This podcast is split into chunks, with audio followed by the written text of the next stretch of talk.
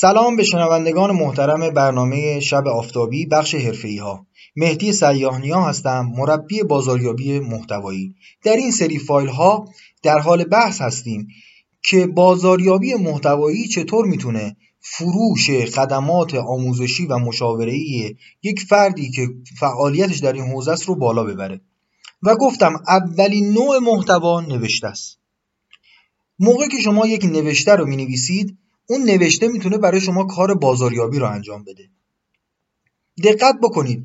اگر شما یک پیام تبلیغاتی در یک رسانه منتشر بکنید حتی اگر اون رسانه خیلی قوی باشه یک عمر محدودی داره.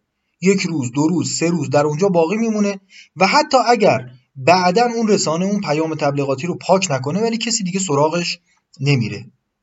مثلا تصور بکنید چه کسی سراغ آگهی های تبلیغاتی مثلا یک ماه قبل روزنامه ها میره.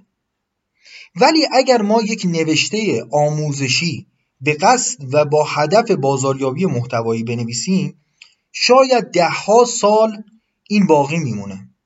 این تجربه رو خود من داشتم. یک نوشته ای رو که در یک سایتی منتشر کردم تا 5 6 سال بعد از اون مشتریانی اون نوشته رو میخوندن و البته نه اینکه همه اونها با من تماس بگیرن و خدمات آموزشی و مشاوره‌ای رو بخوان. نه.